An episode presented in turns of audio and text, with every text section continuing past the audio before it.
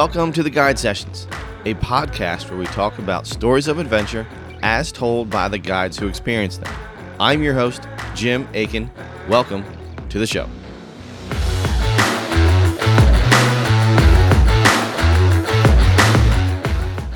Welcome, everyone. Thanks for joining me. I'm your host, Jim Aiken. Thank you so much for being here. I really appreciate your support. If you like what you hear, feel free to rate and subscribe. Before we get into the episode, I want to take a minute to talk about the Guide Sessions Consulting and Media Services. That's right, the Guide Sessions is not just a podcast anymore. The Guide Sessions is now the gateway to your next adventure. So please contact me. Let me help you chase your dream. Additionally, Guide Sessions Media provides a wide variety of photography and videography services. So head on over to the website, theguidesessions.com, for all the details. And while you're there, be sure to sign up to be notified of any cancellation hunts or trips to save some money on your next adventure. Happy October, everyone. The weather's starting to turn cold here in Pennsylvania, which means our whitetail bucks are starting to move around, get some more active rut activity with the scrapes. But uh, which also means most of the archery elk seasons out west are wrapped up. Uh, so those who were successful, congrats. And most states out there, October means uh, bringing on the rifles. So I've already seen a few already hit the ground so far. So great job, everyone out there. However, this episode has nothing to do with whitetails or elk. We are headed north of the border into Canada to talk remote fishing with Emily Head of Slippery Winds Wilderness Lodge.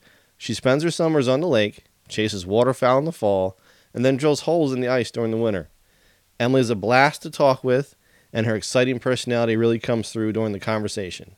On this episode, we cover everything from entertaining clients to adapting to the conditions to target different species. This is a great conversation that you do not want to miss. It's Emily Head talking with me on the Guide Sessions podcast.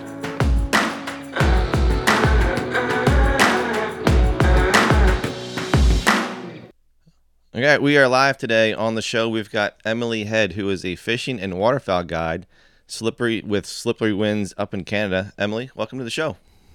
Thank you for having me. I appreciate you uh, giving me a call. Yeah, yeah, I'm totally stoked about this. I've kind of been following you for a little bit on social, and you got quite an adventure that you got going up there in Canada in terms of fishing and waterfowl. I mean, you do it year round. You know, ice fishing. You do it all. yeah, it's uh, it definitely was something when I first started guiding. Everyone said to me, "It's a dream job," but for summer fishing, it's only going to be you know three months. So I figured, well, the first after doing my first contract, I was like, "That's way too much fun. It's not going to work doing such a short time for me." So I uh, started reaching out to other places to try to fill up the rest of my year.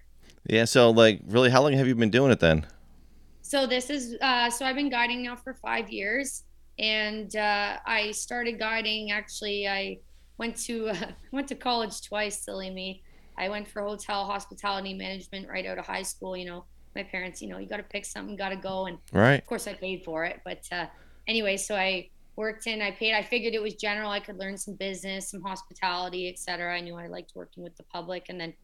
Long story short, sold boats, worked for a snowmobile company, some snowmobiles, and then ended up uh, going back to school for a fish and wildlife technician. Um, I really, I just knew I had to be outside. You know, I love selling boats, but I was in an office too much. And so I went back for that. And someone said to me, well, once again, working, you know, a couple jobs to pay for it all, someone said, why don't you start guiding? You know, you take everyone out fishing or, or you just go by yourself. And uh, I, didn't even know really that was a thing. I was like, I thought you had to be like, you know, live on the lake to do it or whatever. I didn't even figure. And anyway, so I applied to more lodges than I'd probably like to admit with a lot of places telling me that they didn't ever have a female guide or didn't mm-hmm. intend to ever want to have one. And so I was shut down, but you know, I'm a farm kid, I had a lot of working experience outside, you know, some welding experience, you know, boating, you name it, survival. So eventually I found a place and it kind of went from there. That's awesome. So Yeah, I mean that's great because with being uh you know, just being a female in the outdoor industry, you don't see it. And actually, as I've kind of developed into this podcast, I'm actually seeing more and more of it. And actually, and I think it's great because I got two daughters, and yeah, I got one daughter who could care less about the outdoors, and the other one's really starting to ramp up and get into it. But Yeah. uh, it, it's good to have examples like yourself out there for all the other little girls that that want to be here in in the outdoor space. So it's great. that makes me feel so happy because like for myself i actually was uh, a motocross racer i raced dirt bikes from i started riding when i was two because my parents were both pro racers growing up on a farm we had a track and so i started riding when i was two and then racing when i was probably 10 you know when i was old enough to kind of have be able to contribute whatever and then uh, i ended up uh, doing that my whole life but i broke my back when i was 17 Oh, practicing for a for a motocross race and so I always liked to fish when I was a kid, you know, but no one in my family does it, you know, no grandparents, no uncles, aunts, no one. So, you know, my dad would take me out where we'd go to a cottage or camping. We'd go on like a paddle boat or off the end of the dock. You know, he didn't know what he was doing, but he'd help me out. But anyway, and so I figured I'm just gonna fish more now that uh now that uh I'm recovering from this injury and kind of, you know, I always never caught anything. And that's what my clients always say. They're like, You're a good guy because you're used to like not catching anything. You know, I didn't grow up like with my dad, like being like, hold the rod, catch, catch. You know what I mean? Like, right. I'm used to going everywhere, and there's probably not even fish in the river. You know, so Just fishing mud puddles on the side of the road. yeah, literally, that was me, literally. But it's like it's it, taught me a lot, you know, because it's like makes you be patient rather than it's like I feel bad for my clients. They bring their kids out first trip. It's like first fish is a 27 inch walleye. I say to kids like this is not what fishing is normally like. You Yeah, yeah.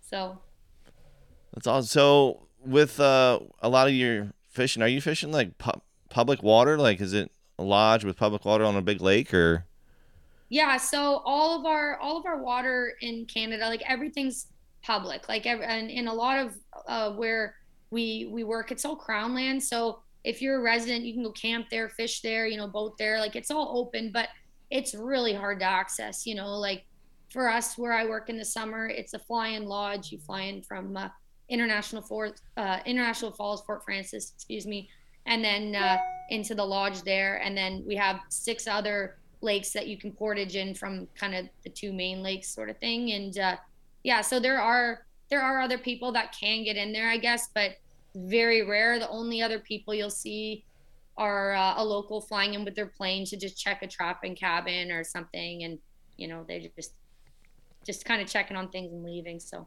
yeah? So what's the season up there though? Like, how long does it last?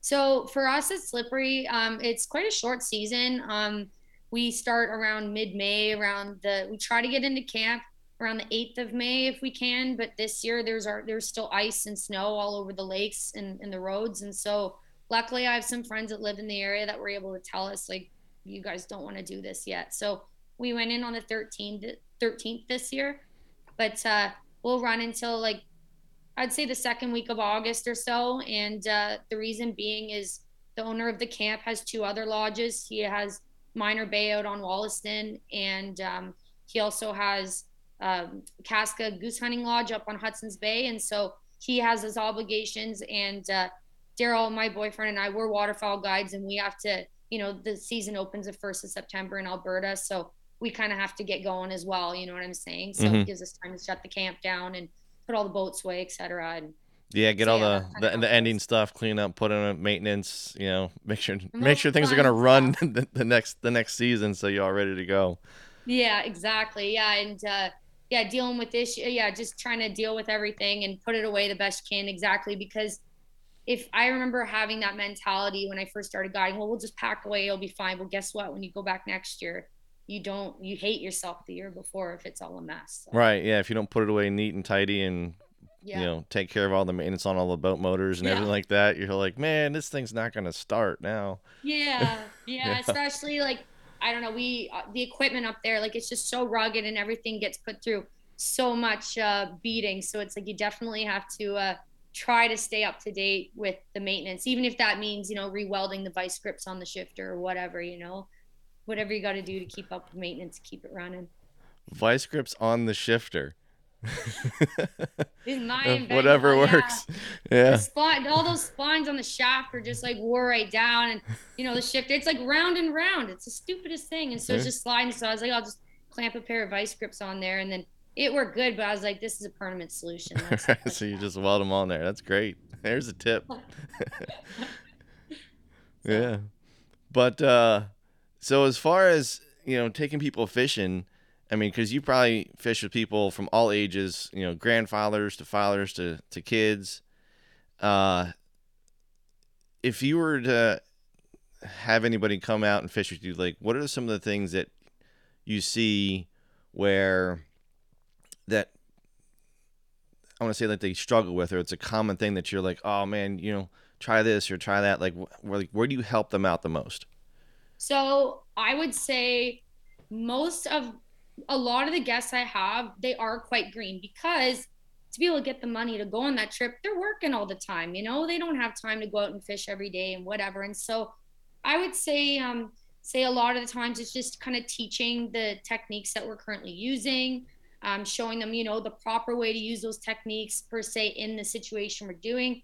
But I would say like the number one thing, and it, it actually hurts clients because people want to hold on to like, I know everyone wants to be knowledgeable. Everybody wants to go in and, you know, feel like, oh, I, you know, everyone knows I'm a good angler and whatever, you know, like it's like that ego part of it. Like, heck, even yeah, myself. Yeah, everybody's got that ego. Yeah, exactly. But like, I find it kills the guest experience sometimes and uh, because they don't want to listen to the current techniques being used. Sometimes when we're fishing for walleye, you can throw as many hard body baits or as many plastics as you want. They want that jig and a minnow or the slip bobber and the leech. That's the only two things they want. And and I'll literally have guests so stubborn that the one guy in the boat goes, I've never fished Emily. Set me up. Do whatever you want to do. You know, show me what to do. Give them the demo, how to jig, get them going they're boom, boom, boom. They're happy. They're good. I keep them on the fish. Other guy who's like big fisherman, he's catching nothing because he refuses to just go with what works, you know? And it's not, I say to him, I'm not saying that because I want you to do it my way. It's not my way. It's Mother Nature's way. This is how Mother Nature wants us to do it. So, right.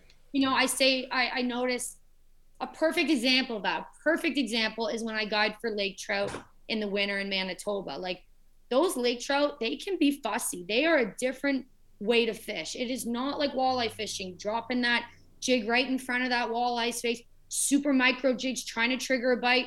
When you're fishing for lake trout in 90 feet of water, as soon as you get a mark, you reel in. You try to get that bait as quick and as fast out of that out of his face as you can so that he chases it because they'll hit it on the chase. So so many guests will sit there, their buddies catching, you know, 12, you know, 15 in the day, some are up to 36, 38 inches.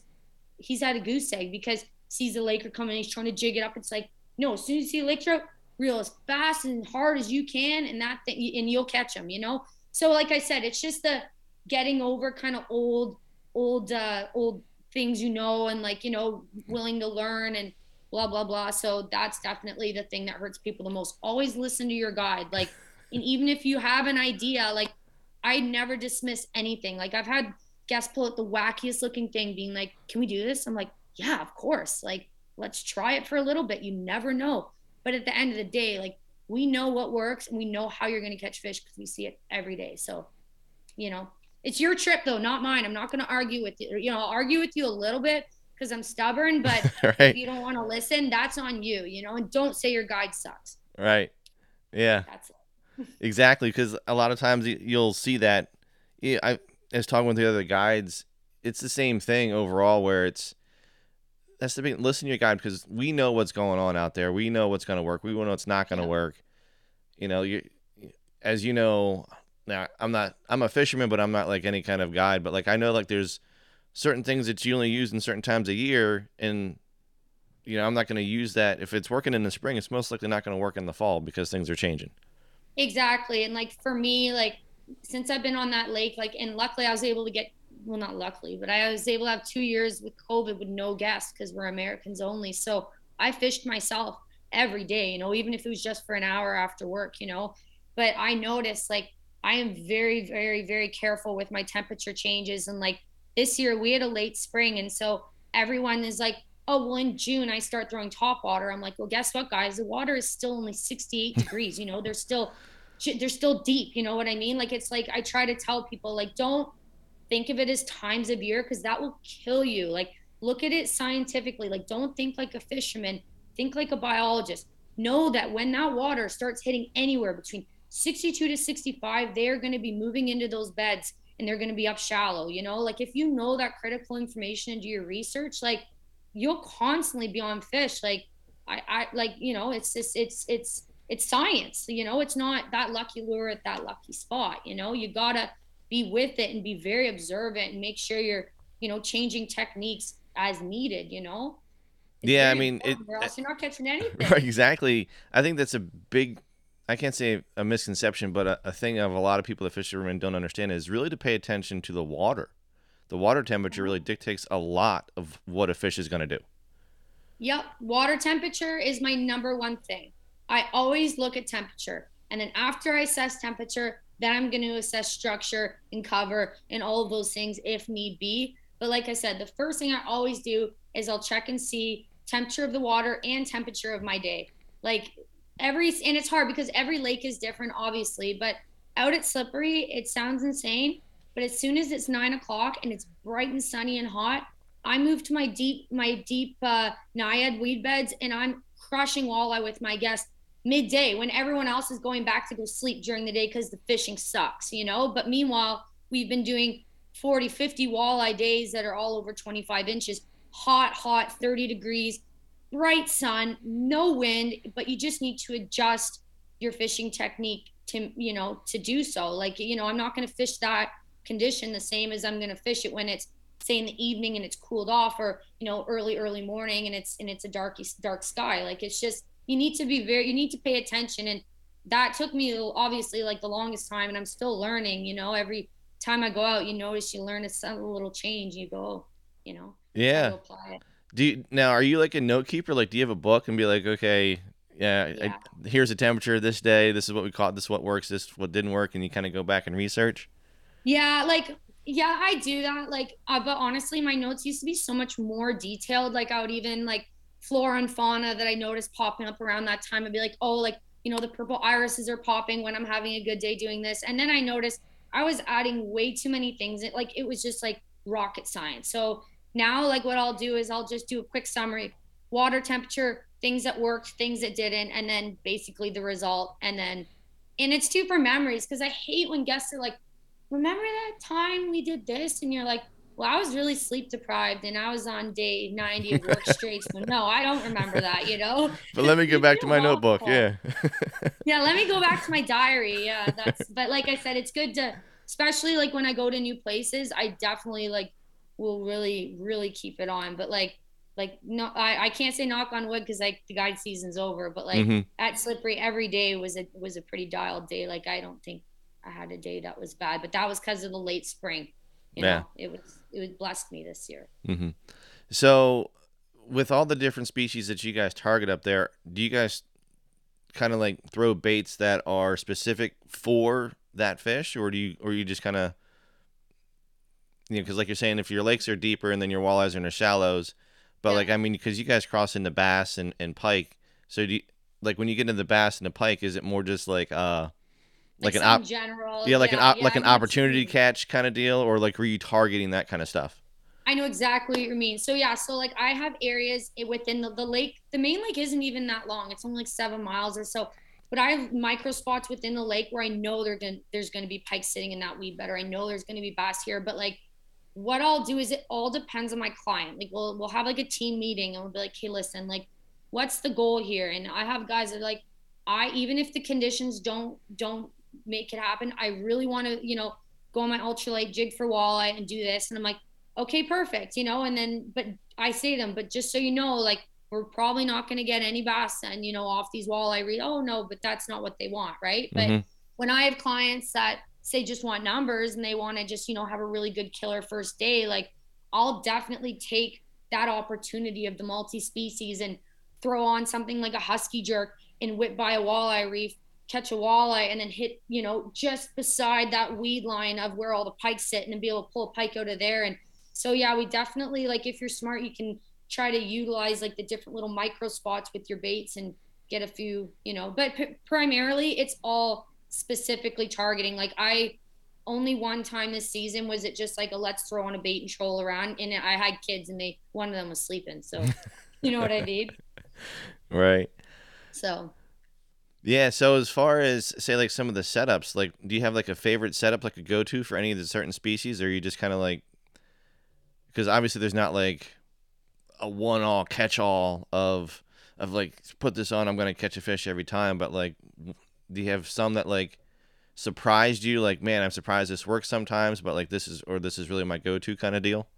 yeah, so like I would say like I have like I have a medium light Rapala R type that I just put on like 15 pound braid and then I'll tie like uh fluorocarbon leaders just uh, judging by what I'm doing. You know what I mean? If I'm if I'm uh, going for walleye, I'll throw on you know a six pound test. If I'm going for bass, I'll I'll throw on a heavier one, a 12 pound or whatever. But I noticed like that medium, medium light spinning rod with uh, that that you know that heavier braid, that 15, 20 pound braid.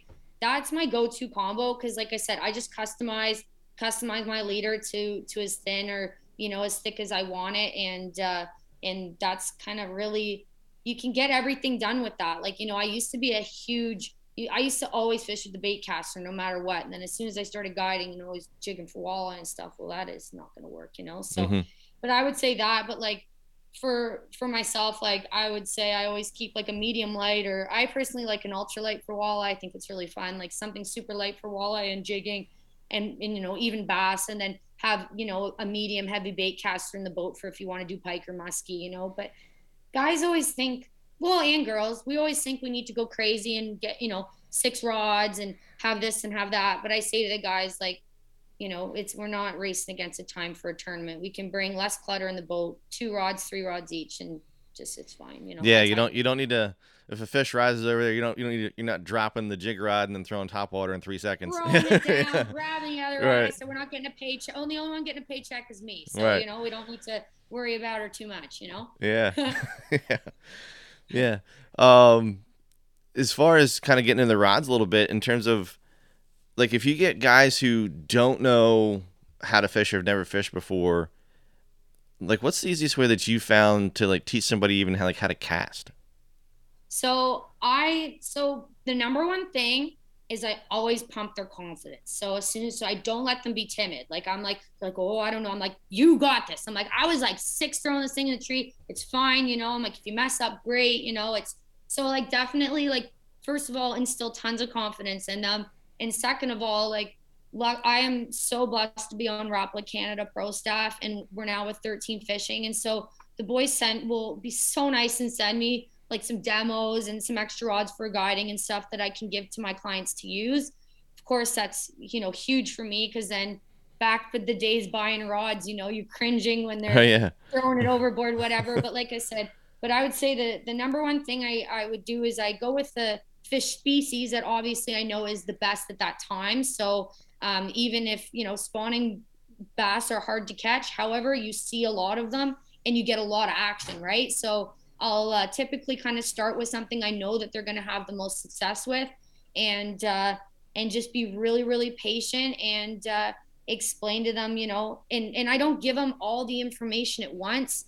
You know, I'll I'll do I'll show them a demo. All right, walleye jigging, super simple, guys. What we're going to do, you know, open the bail, drop it down, see how the line's all loose sitting at the top. I'm like, that means we're sitting on bottom. I said, and I tell the guys, when you're reeling in the slack, bring simultaneously bring your rod tip down. So as soon as all your slack is picked up, your rod tip is at the tip of the water. Then as high as you lift your rod tip is as high as that jig is going off the bottom.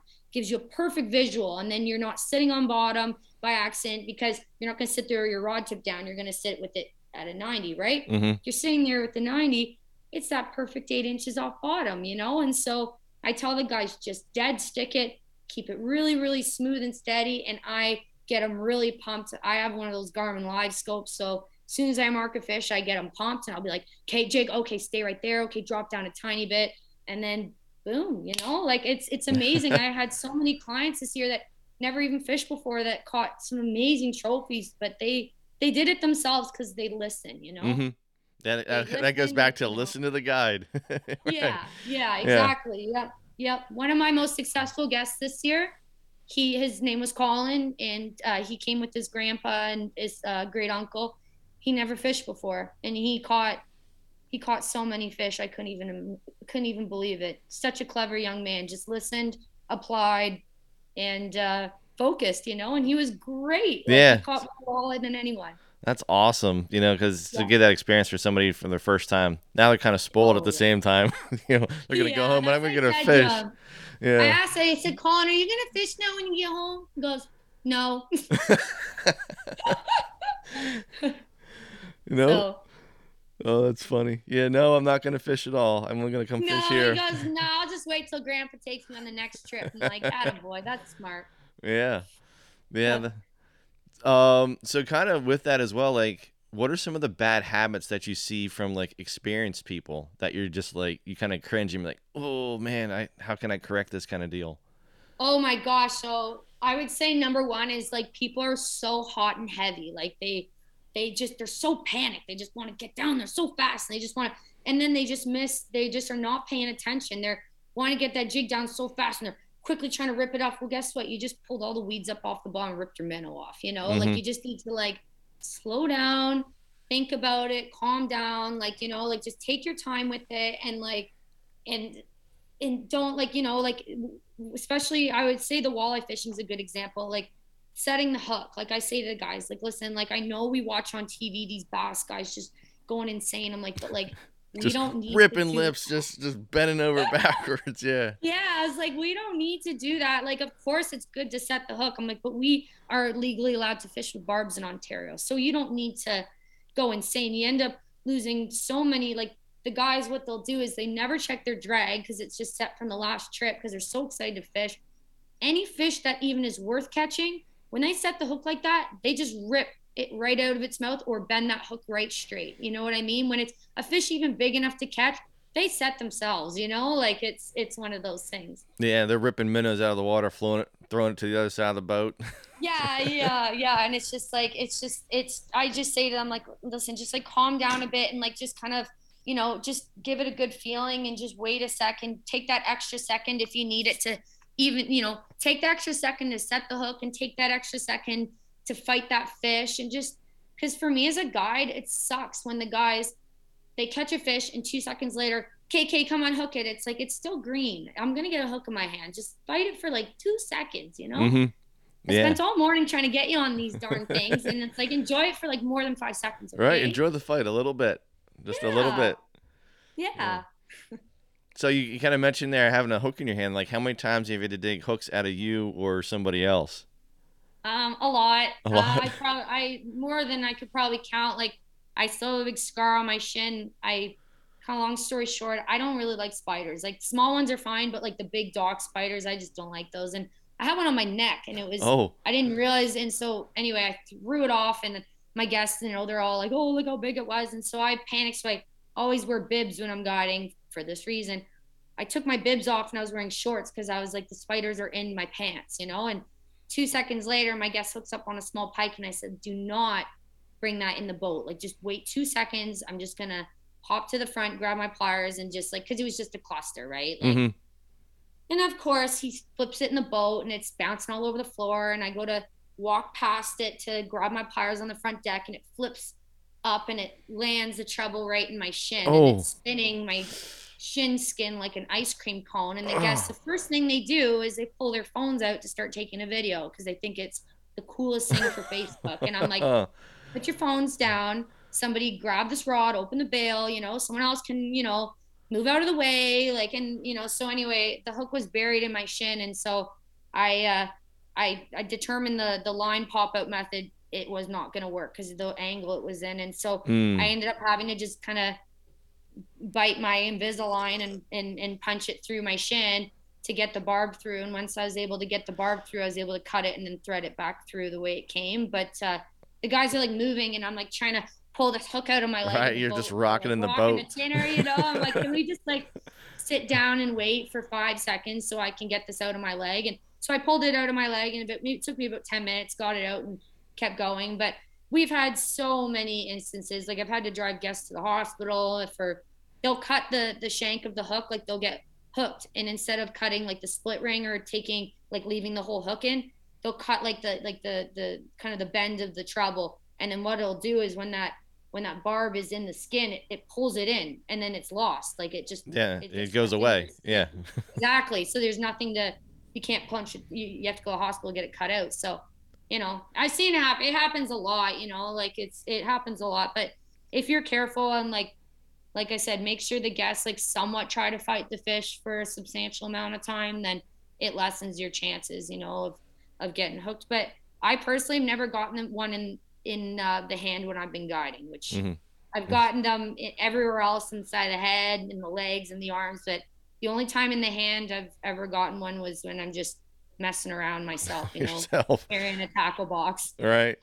Yeah. So like, how's it happen? If like if it doesn't happen like when you're grabbing the fish, does it happen when they're casting, or like or like when the fish comes to the boat and it like spits the hook and it comes, the bait comes flying out of nowhere? Or Yeah, so exactly like combination. So when guys don't look when they cast, you know, you're standing behind the guy trying to tie on a bait for his buddy. You know what I mean? You're not kind of in your spot, and they don't look on their back cast, and you just go and whip it, and it gets caught, you know, in your hat, Oh, your yeah. head, or in your shoulder. Like I've had one in the front of my shoulder before. Like that'll happen. Or the biggest time that I notice it'll happen is when guys don't open their bails. So you net their fish. There's trebles everywhere, and the first thing as a guest you need to do is open your bail because if you're holding on your rod and there's still tension and i go to grab that fish and i'm pulling these hooks out as soon as i get the last hook it's to try to bounce it's to bounce because it's under tension and then that's how you typically will get them you know in the wrists the hands whatever because so i always tell the guys like even if i sound like i'm being a little grumpy per se like open the bail because i don't want to get stuck with the hook you know yeah, in because the because everything's under you don't have to tension. fight it anymore Yeah, it's all under tension. It's just a giant spring just went into fire. Exactly. Yeah. So I say to them, like, please, like, if you like your guide, if you love your guide, like, just please open your bail because then there's no risk of me, you know, it'll just get caught in my rubber net and then that's perfect, you know? So, Yeah, like if you like your guide and you want to keep fishing, this is what you need to do. yeah, exactly. Yeah. Cause I know a lot of guys that will just be like, oh, you hooked me. Okay, time to go back. You know what I mean? And right. even if it's out, they're still going to take the day. But Yeah. So like so you kind of mentioned there like you've actually done that whole like fishing line technique like press the barb and I've never had to do that but like I don't know I've I've heard horror stories of like people doing it and be like and like it not working and then they're like oh that hurts so bad to do it and they're like well can I try it again and I'm like well yeah and then like it doesn't work again yeah, and then they're just like okay. I love those videos. yeah Yeah. yeah they're just like no no we're done doing that I guess I'll go to the hospital honestly, like everyone loves that technique because they always it on YouTube and they see it. You know, it's but it's one of those things where like certain circumstances, it's uh, it's a godsend. But like if you have it like jam, you know, the hook is all twisted and jammed right in your skin, like there's no way. Like I still have a big long scar from trying to do it the first time because it just ended up just ripping my skin. You know what I Mm. mean? But uh, but I would say it sounds crazy, but for me personally, I notice when it comes to like injuries or getting hooked or whatever, if I can do it myself, that's so much better than like I won't let anyone touch me. You know what I mean? Like if someone goes, I'll try to get the hook out, like get me a mirror, get me some pliers, and I'll just it's easier to do it to yourself than to have someone else touch it, in my opinion. Right know. Maybe Yeah. other people might not agree, but I just rather do it myself. Yeah, that's why a lot of the fishing I do is trout fishing, and it's and when it's all barbless hooks. So like when it does get stuck in me, I'm just like, oh, and like I take my kids fishing, and you know, and they get stuck in their finger. I'm like, just pull it out. There's no barb on there. You're good.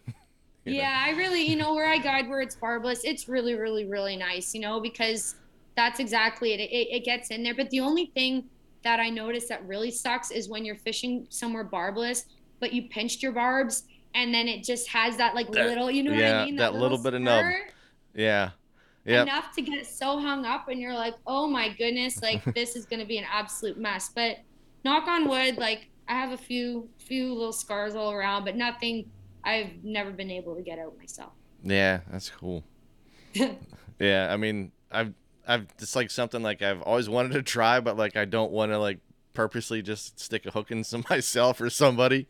You're like, I know, right? yeah, but It's uh, funny you say that because the first time I remember getting hooked really bad guiding, I thought like, oh, I kind of always wanted to see like what this is like, like not in like a weird way, but I just thought because some guys like they're screaming and yelling, they're making it look like it's so painful. I remember it sucks, but it's nothing worth like screaming over. right, like, yeah. Stop know, being a not gonna try baby. Yeah. yeah, yeah. It's kind of like, ooh, you know, but, but yeah, no, it's, I don't know. It's one of those things like, if you're in the bush, you got to be tough, you know, or stupid, one of the yeah, or a combination.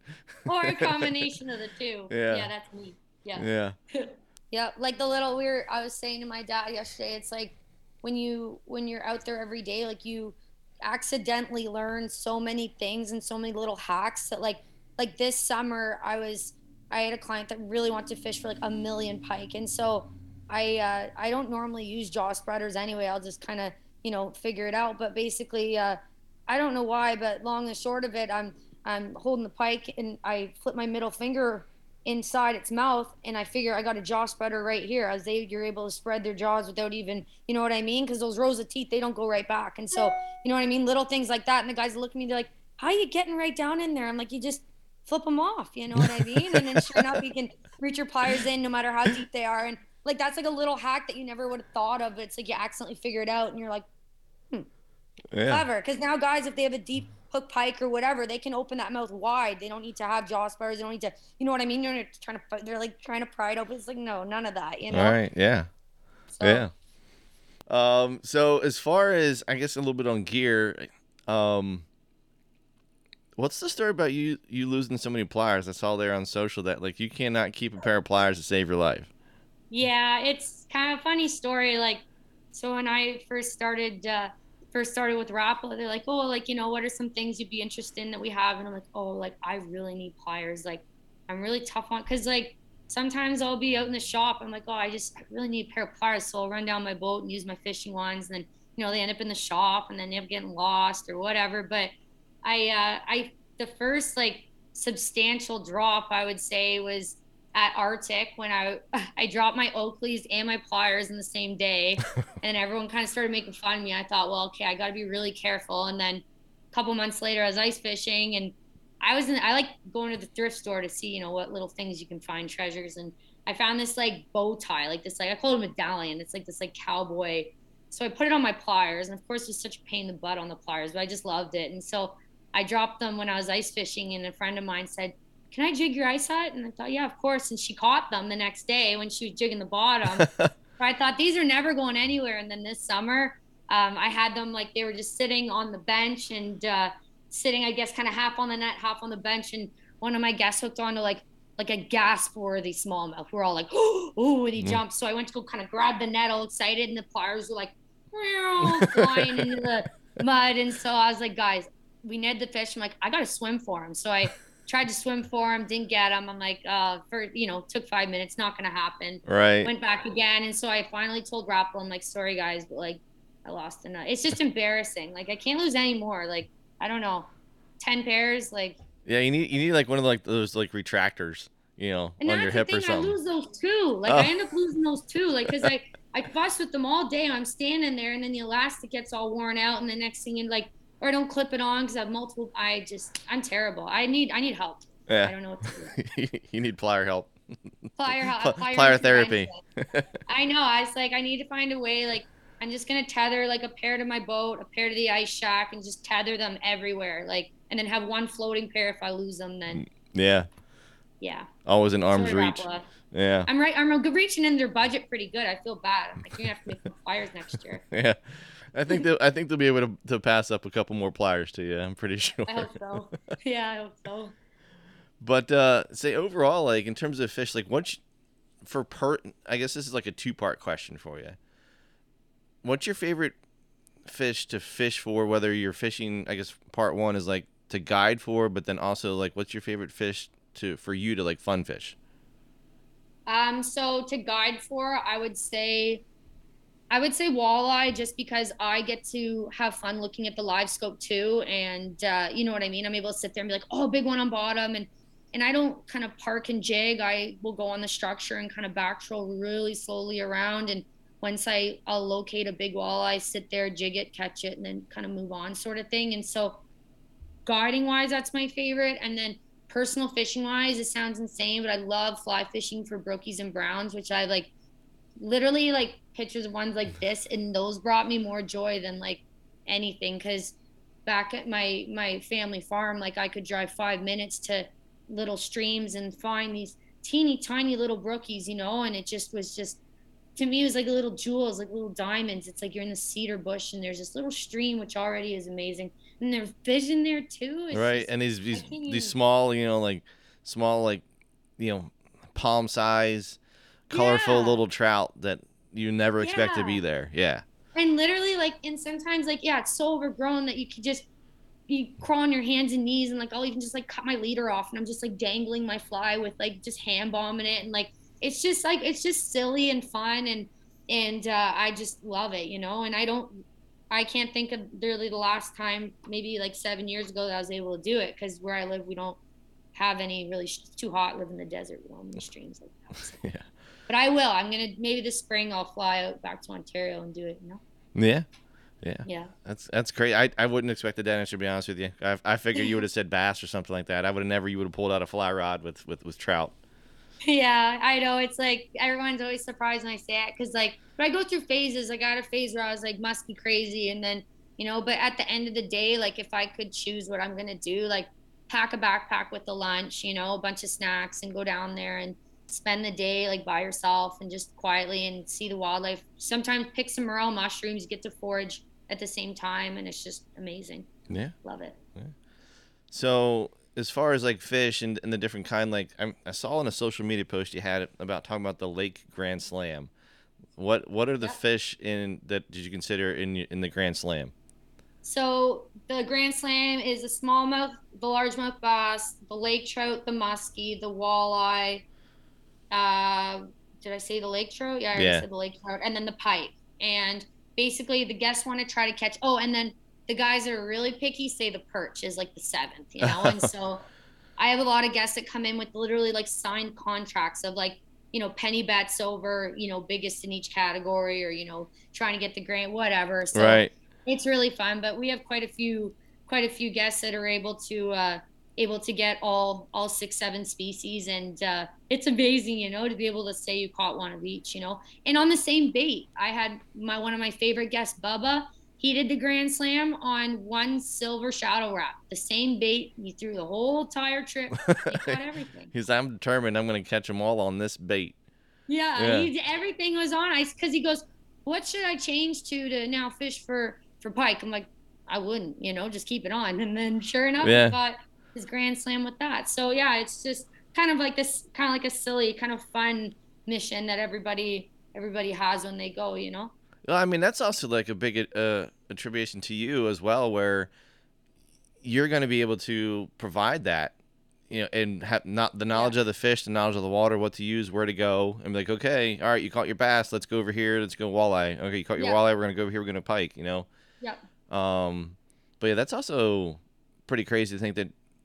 I guess not crazy, but there's that much variety of species in that lake that you can cover in that period of time. Like, how long is the Yep. fishing trip with you guys? Like, is it a week some or? guys do three days. Some guys do the longest I've ever had is I've had uh, guys for ten days. Um, but most of the trips I'd say are three or four days.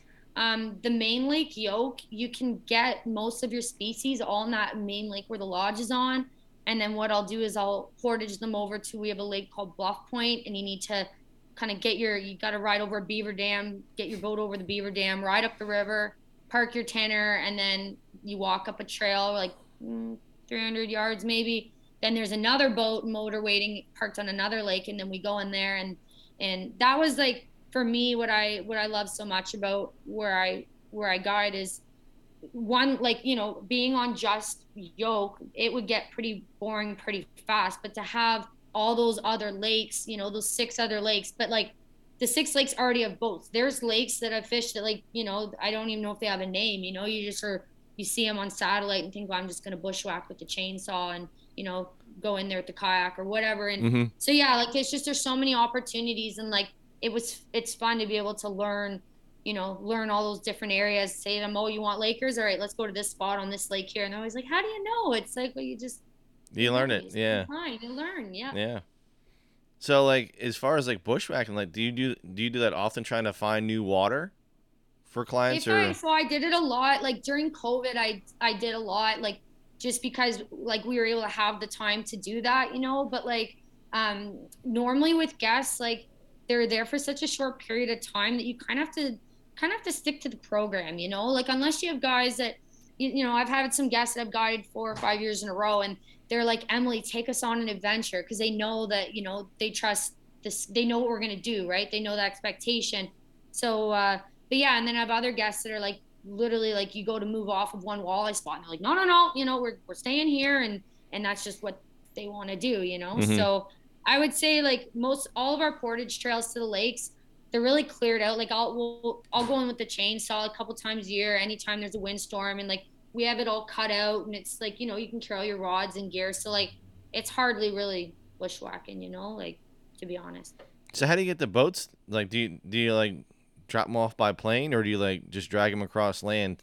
Since you already so have boats, boats and motors have, there. The boats have been in there. So the boats have been in there for a really long time, like way longer than I've been there. But like I know like we carry the motors in. We have backpacks. We'll carry the motors in one by one, the nine nines, and uh, all the jerry cans and the lines. And typically, like uh, Daryl, he'll carry them, and then I'll follow behind and carry you know two gas cans like on a paddle, okay, like kind of on each side, and then all the lines and the safety kits and uh, whatever. But those boats, like I believe, two options: either they're flown in, which I doubt it because we don't have our own lodge plane um, or they were brought in in the winter time, like during the winter, someone because the snowmobile trails all run to all those lakes. So I would imagine they would just throw them on skids upside down and just take them in. in yeah, the just bring them in and leave them there. Yeah, that makes sense. Yeah, yeah, yeah, and then, but we have like so in Ontario, you have to have like you have to have a boat cache. Like you know, you can't just keep a boat anywhere you want, even on that crown land. You have to have a permit for it. So we have like a legal amount number of boats we're allowed to keep at each lake. You know what I'm saying? And they're all established kind of thing and they're marked and whatever. So it's not like it changes. Like it's been the same for like 30 years or so. Yeah, that's cool. Yeah. Yeah. So I guess kind of leaving the summer stuff in terms of getting an ice fish because you do a lot of ice fishing too. Mm-hmm. Now, do you guide on that or is that just all like personal fun in the winter? So I so I always told myself I'm never guiding for ice fishing. It's just my fun thing. It's just my off season thing. And then of course now I guide for it all winter. I started uh, I remember reaching out to Baker's Narrows.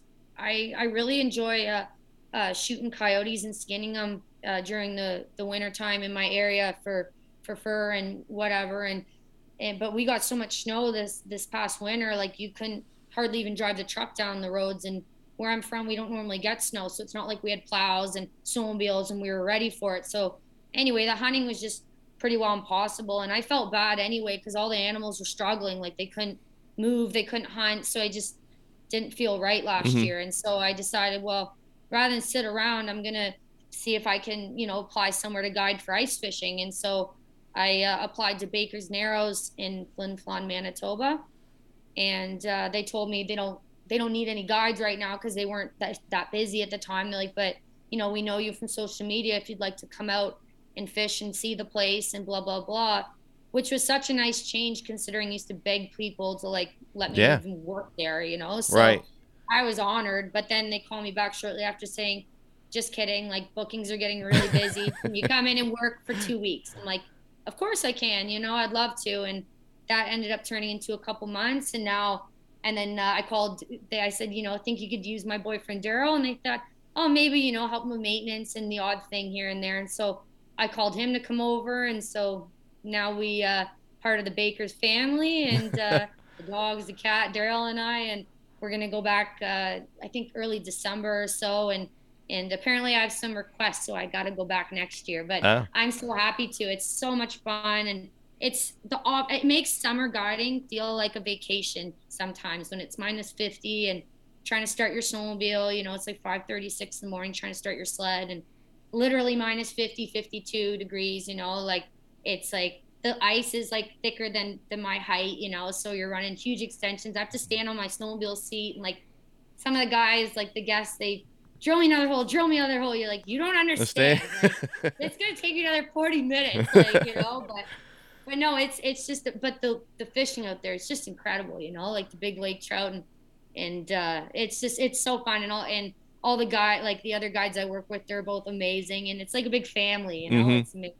Yeah. Yeah, I've never really done much ice fishing, just because around here, like the ice to me, if I knew the ice was like thick, like four feet kind of deal, okay, I would do it. But like a lot of people around here, they're like, yeah, we got six inches. I'm like, no, no, I'm not gonna I go stand that. on that lake on six inches of ice.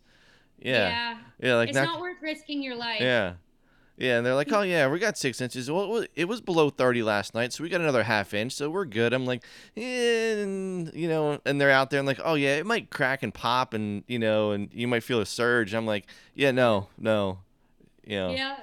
Like yeah. not yeah, for me." You gotta play it safe. Like I, I, I love to ice fish, and like I'll be one of the first ones out there for sure. But you have to be so safe. Like just because the ice is thick doesn't mean that it's like a good ice. You know, if you're gonna go out on thin ice, make sure you're going out in like a, a shallow bay, or you know what I mean, somewhere that you know that it's gonna be safer, rather than like where I fish in Saskatchewan. It's a river. It's a South Saskatchewan river. So like I would never be caught dead going out there early ice season unless it's like in a little bay or you know what I mean, a shallow, shallow. like, there's no way. There's currents and gas bubbles and it's not worth dying. Like, and I always say to guys, like, I obviously like catching fish is, and like killing stuff as much as the next person, but you can't kill or get anything else if you're dead. So like, it's not even one trip isn't worth the thousands of others you'll get in the future. You know, like just be safe. Like, Yeah. don't be stupid. Like, yeah, don't be dumb. Like. yeah.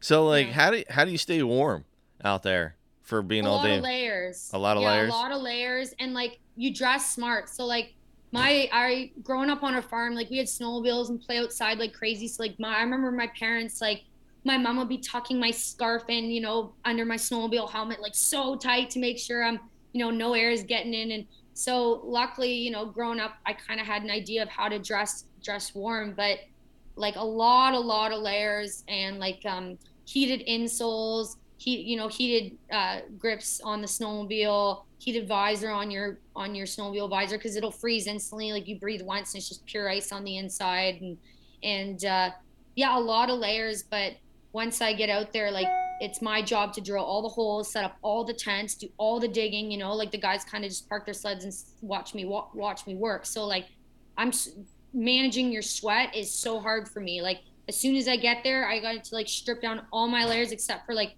a hoodie. And even though you're freezing, you know you're going to be sweating, you know, digging and running around in two seconds. So trying not to like sweat in all your layers is very, very important because you'll be freezing. Like, Yeah, that's that's kind of what I was gonna I was gonna get at because like all the work you have to do to drill the holes and and Yeah. dig the snow away to get to get to the ice. I mean, yeah, that's work. It's gonna sweat. So like, what's like your base layer? Like, what do you have? Have you found? You know, like a, like a good merino is a good something to wick away, or what works for you? Merino's really good and like Merino's really good and like I uh I actually my mom got me this uh like this kind of base base kind of long john heated like kind of has long sleeve with holes from Mark's Work Wearhouse. It's just like a Canadian kind of work store, you know what I mean? And Mhm. and it's it's super like budget friendly and like I love that stuff. I got it for snowmobiling when I was like 15 and I still wear that as my base, but like yeah, like a merino wool or like any kind of kind of tighter kind of compression thermal base layer and then like try to avoid like like crappy materials. Like it's like some people will wear a million like cotton layers but then don't realize like that's you know what i mean? It's not doing any good. Like it's like it's better to wear less quality layers and you know and and dress like that than to like be like okay another hoodie okay another hoodie another hoodie like Yeah. you know what i mean it just doesn't it's the worst way to do it Yeah, like I've I'll se- try to stick it to long like thermals and then another like pair of like whether it be like um I'm not supposed to be like track pants or like a pair of like really thick pajamas, like those really fuzzy pajamas. And then I like I have my Strike Master um snowsuit, which is great, you know, a nice high bib. And then I'll like I said, have uh like a uh two sweaters on, like a really like a thinner one and then like a really thick, thick hoodie and then my jacket. But the issue is too is if you start putting on too many layers, you can't move and like you're shoulder checking because you're taking guys out on the snowmobiles every day. So like trying to shoulder check to see if I got my guys behind me. I'm like, I can't even Yeah. turn, you know. So yeah, just kind of like I said, kind of smart, smart, good material and uh, layers, but not too too many. Mm-hmm. Yeah. So have you ever tried like when you say like heated insoles, like like are you talking about like for feet, um, just like those like disposable eight hour things, or do you have like something that's like electronic socks or anything like that? Yeah, so I have Thermacells, and I was actually really lucky to pick them up at a yard sale for like next to nothing, and they're perfectly my size. And in what they have a remote, and so basically I charge charge each insole, and then I can hit my remote. But I try, I don't use them in the morning. Like I don't. The trick for me is is you don't engage all that heating stuff like first thing like you wait you try to wait because you will be cold at first of course getting into your warm cabin but as soon as you get moving it's surprising how much you warm up and i'll use all those things like end of the day you know what i mean? You're starting to get that chill because you've been on the ice for 12 hours and then i'll turn my heated boots on to go home and it's just like heaven on earth you know? And those little hot hands like i always always keep a million of those on me and like just for safety too. Like it's just so important to have dry socks in a bag, like in a Ziploc bag, in Good your tip. backpack, Good on tip. your person. Like always have lighters, like multiple lighters on your person, in your backpack, and matches. You know, always have an extra pair of gloves. Like always, always have extra like hot hands. Like I have a fire starter. Like I have these little safety kits that I keep one in my sled, like a mini one, like on my person in every snowsuit I have one in my backpack, you know, one in my ice, my my sled or whatever, because like you don't like you don't want to mess around. Like, and you see the guests, they get their snowmobile stuck in the slush. They're literally soaked, and it's like we have 20 miles to go home, and so luckily I can be like, okay, put this plastic bags, you know, put your plastic your your plastic bag over your foot, okay? Get your foot dry, put another sock on, put you know what I mean? Like so then at least you can have a dry option to get home with. But like people think, oh, we're only going like 20 miles away. We can just go back to the lodge. But I always, always, always have like a toe strap, like uh, you know, just all these things. Like you all, like I always have those on me because like when it's minus 50 you're not gonna mess around like oh i'm not messing around like, yeah i don't nobody wants to lose a foot no and it happens like the week i was guiding there there was some poor local boy a couple lakes over that he got stuck in a slush his buddy just kept going didn't realize he fell behind and he got two two booters, two soakers, and when he was trying to walk to the island, and then his gloves got blown away from the wind. He and he ended up losing all his extremities because of frostbite. He couldn't oh. start a fire because his hands were literally numb from know having gloves on, and like it happens like that. So, yeah, you know, make sure like I always make sure like all my guys are you know staying close and you know making sure you gassed up. Do you have oil? Like do you have you know an extra extra belt for your snowmobile, you know, like just if you think about it, you'll need it eventually. Yeah, so like for, in those instances, like you're saying, like shoulder checking and things like that. So do you have people riding on the snowmobile with you, or do you have them no, driving their own? Driving their own or renting a sled from us. Thank goodness. Um, I apparently I'm a little wild driver, so all my passengers are like, but um, no, but uh, we have everybody chaining, kind of chaining behind me, and a lot of the guests that we have out there are Canadians that have all their own snowmobiles, all their own ice huts. They're just kind of coming out there. You're the guide showing them the spot and helping them get all ready and blah, blah, blah. And so, because when you go out there in the morning, it's all dark and blah, blah, blah. So, yeah.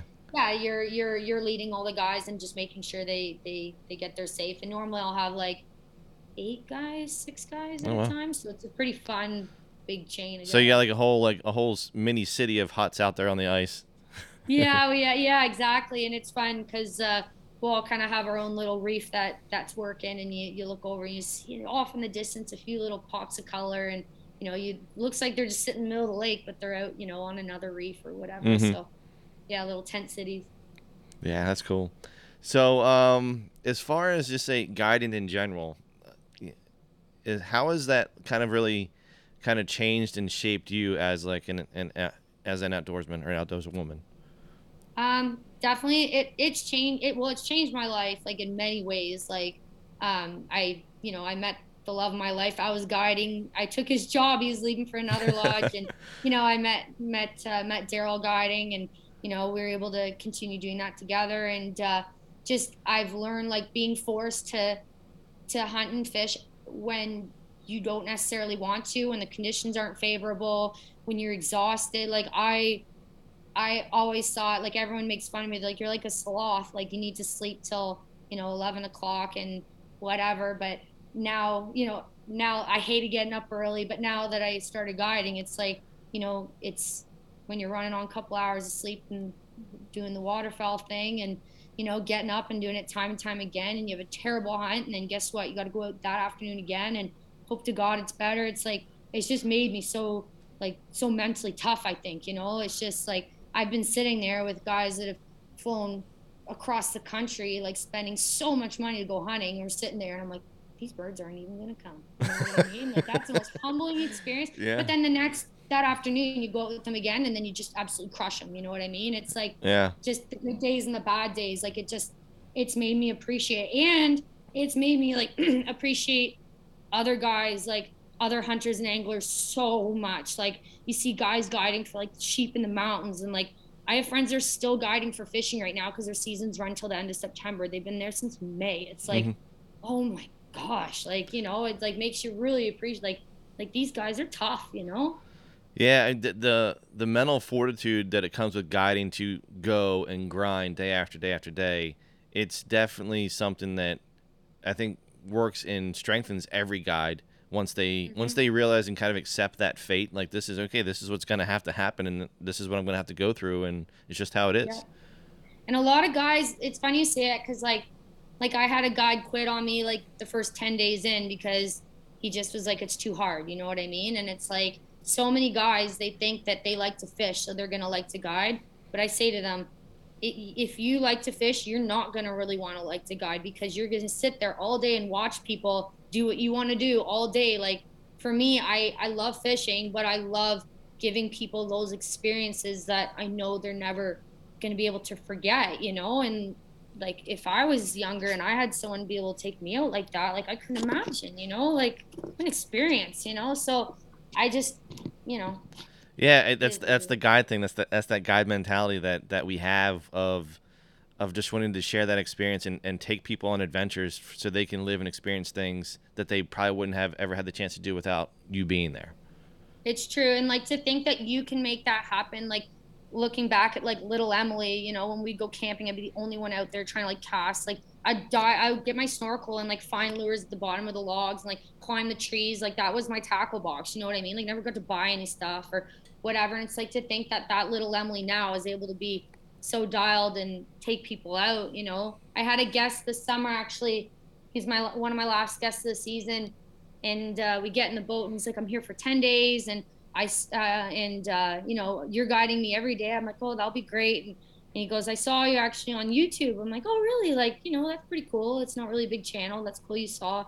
And anyway, he goes, "Not to be a bum or anything." He goes, "But I'm dying." I'm like, "What do you mean? Like we all are?" He goes, "No." He goes, "I have terminal cancer right now." And he goes, "I'm this Oh is wow. one of my, you know, he goes, I don't know how long I got. He goes, like, I got over it, you know, 15 years ago, and now it's my, you know, my other kidney. I have no other options. It's spread, you know, all over my body, and I. So he's like, but I saw you on YouTube, and like, I really want to fish with you. And I, to me, like, I just like, I never would imagine that like, someone like would ever want to be like fit, like spend time with me that bad. You know, like it's just Yeah. unfathomable and like we had the best trip I've ever had with anybody, you know? Like he just like just such a nice guy and like whatever and like I shed a lot of tears. I was like, sorry if I I'm sure, like- like, I know. like you.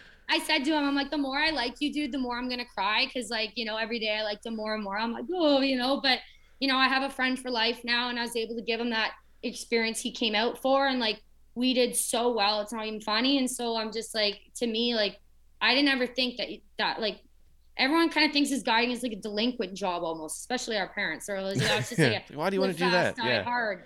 Yeah, Yeah. but it's like you know, it you change people's lives, and they changed my life. You know. Oh yeah. I mean that that experience it, it of of the stories and the friend that you make along the way, guiding and sharing those experiences, like that's why we do it. And You can't you can't it's sometimes it's really hard to put into words about Yep. about you know the relationships you build and and the ones you make. It's just that you know, that's why we do it. It's just it's a serviceable industry. It's like kind of goes back to like how you started going to college and like hospitality. You Yeah. know, it it's you know, we- in a way we kind of live to serve is, is the best way to put it and and we Yeah. enjoy it. You know, and in the fr- like i as you know like the friendships you make like i say to the guys like there was a long time where i was like the black you know the fishing guide the black sheep you know and whatever and it's like these guys like they're my family like they're I just love them so much. Like my, you know, you have the guests leave and you don't even sometimes you don't even think you connected that necessarily that hard. But then soon as you know you get chatting after they leave and it's just, you know, it's just there's so many people that I said to Daryl, I'm like, our wedding is gonna be full of our guests. Like it's not even family. It's just me, all of our guests there cheering us on because I just yeah, it's just the guys, they're just so amazing, you know, and we all just share the same passion deep down. And it's like being around the same breed of dog almost. It's like we're all the same type of dog, and finally, like we're all together as a pack, you know? Right. Yeah. Yeah. It's just all about those experiences because, like, whether you're catching a fish or whether you're you know you're hunting an elk or or whatever, it's to be part of that moment with somebody. That's a moment in their memory. Like, I often like think about like you know with me having kids. I don't know if you saw that that I think it was a Pixar Disney, but like Inside Out about uh. Yeah. Yeah. You know, that like you just created a core memory with this person. yeah, that, core memory. yeah, Yeah, that they're always gonna remember, and they're always gonna like they're gonna see a picture, and they and they're gonna think of you and think it, and just everything's gonna flood back, and that and that memory's gonna replay in them over and over and over again. Yeah, yeah. Yeah. No, it, it's and to know like, you know, all of us, you know, all this is an unconventional job. We've all gone through struggles within it and to get to all, you know, where we all are, whether it be with family or friends or because we're always gone. We're never, you know, accessible. You know, it's a hard, definitely like a unless you know you're lucky enough to find someone who does the same thing. Like it's a pretty lonely and solo run. You know, like a lot of people aren't going to understand it. A lot of people are going to question it. You know, like I have a lot of people always saying, well, you know, when you move on from guiding and start doing, you know, a real job or whatever. And it's like, you know, it is like Yeah. people, unless For some people, it is your real job. Yeah. Jim, and that's how I say, I'm like, this is something for me. Like, I could never imagine myself not guiding. Like, this is just a passion and a calling, and it's a craft. Like, it's, you know, like it's a skill just like anything else. It's just like anything else, you know, and it's definitely like I would say it's a dying craft too. Like it's I noticed for myself trying to hire staff for some of the lodges, like you can't really find anyone who wants to necessarily like work for the team. Like they want to come because they want to like catch a lot of fish for themselves or like whatever, but they don't want to come because like oh, I want to make the lodge a better place, you know? So it's hard to find people that have that team mentality and that passion. Like I say to my guides, I find where the fish are biting, I come home and I put on the whiteboard and I tell everybody. It's no secrets. Like us guides, we work for the guests. We're all together on a team. We're all, you know, no secrets. Like if the guys say I saw you there, I go, I'll park you right there. You know what I mean? It's no spots or secret. Like hmm just try to help each other out and give each other the best experience possible. Yeah, one hundred percent. Um, a couple more questions. Here's an oddball question for you. I was like throwing like a weird one, but like, what's Love your fa- What's your favorite snacks during the day? Okay. What, what do you mean? Like in general? Yeah, well, well, I guess in general, but also when you're out hunting and fishing, what what, what are your go-to snacks to keep you comfortable? Okay, so I really, really like this is so weird, but like I really like green olives and I really I like hey, this is so weird. I really like like anchovies and crackers. Like I really like anchovies and crackers. And we are lucky enough to like if I'm not making shore lunch, then we have to uh, like that we get sandwiches. And like personally, like I'll always order like you know three sandwiches of PB and J for breakfast, and then two savories for the afternoon.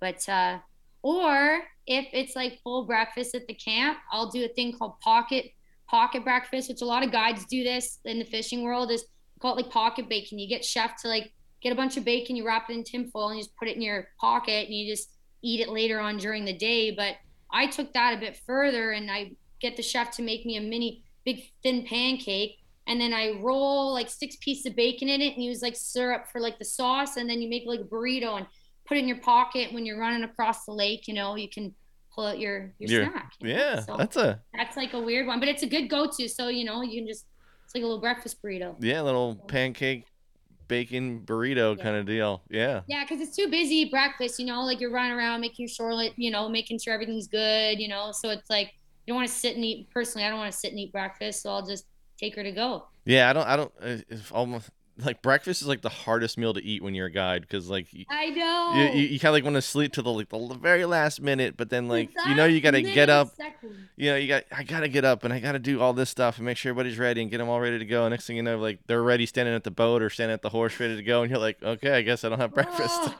yeah, But you know what kills me is a guy. Like what kills me, I say, like don't hurry up and wait me. I'm like, if you're gonna be sitting at my boat at 7:30 when we start at eight, you better be ready. Like I, if I come down and you have no water, no sunscreen, the rods are not ready, like you should not be sitting in my boat making me feel guilty. Like be Right. in your cabin, get everything ready. Like you sit and they've been sitting in the boat for a half hour, you feel terrible. Meanwhile, you're busy doing, you know, other things for the other guests.